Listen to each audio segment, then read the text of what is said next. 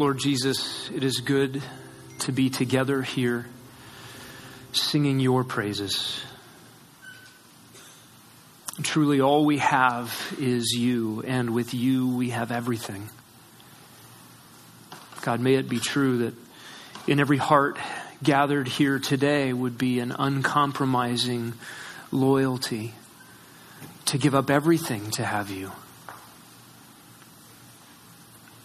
God, as we contemplate in the next few moments what your Son, the Lord Jesus Christ, has done on behalf of sinners, we pray that it would have the effects on our heart that you intend.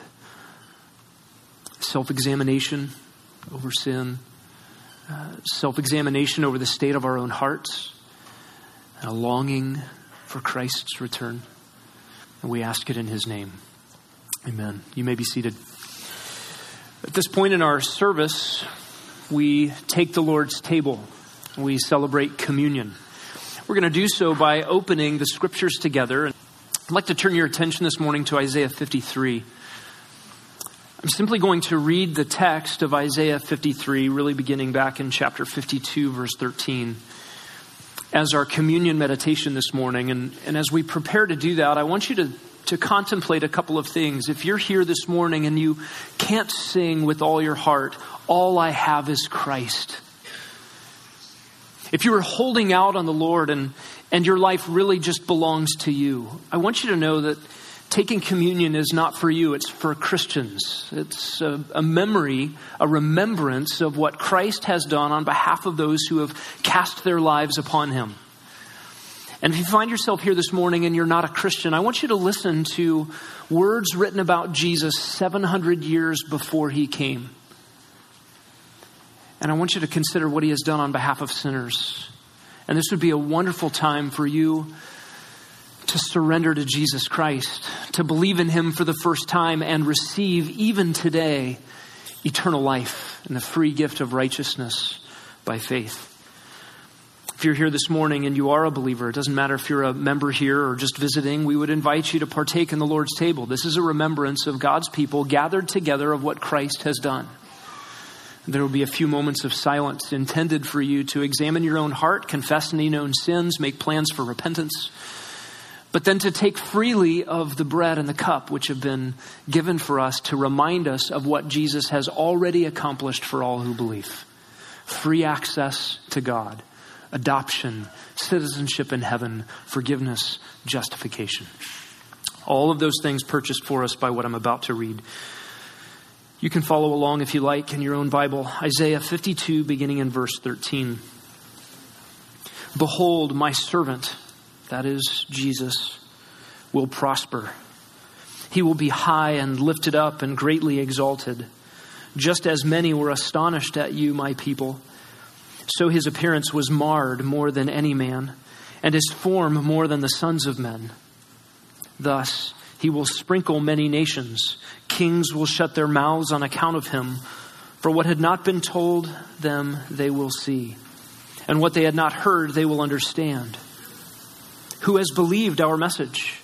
And to whom has the arm of Yahweh been revealed? For he grew up before him like a tender shoot, like a root out of parched ground. He has no stately form or majesty that we should look upon him nor appearance that we should be attracted to him. He was despised and forsaken of men, a man of sorrows and acquainted with grief.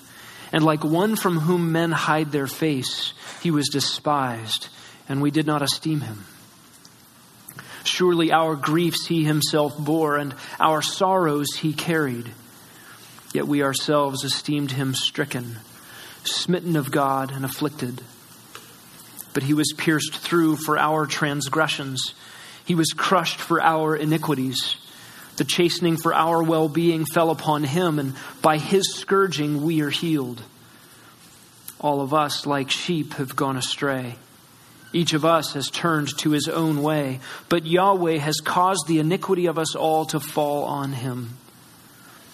He was oppressed and he was afflicted, yet he did not open his mouth like a lamb that is led to slaughter, and like a sheep that is silent before its shearers. So he did not open his mouth. By oppression and judgment he was taken away.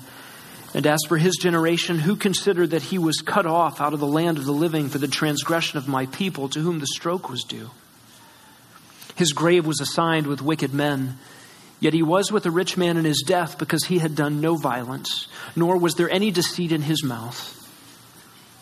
But Yahweh was pleased to crush him, putting him to grief. If he would render himself as a guilt offering, he would see his offspring. He will prolong his days, and the good pleasure of Yahweh will prosper in his hand. As a result of the anguish of his soul, he will see and be satisfied.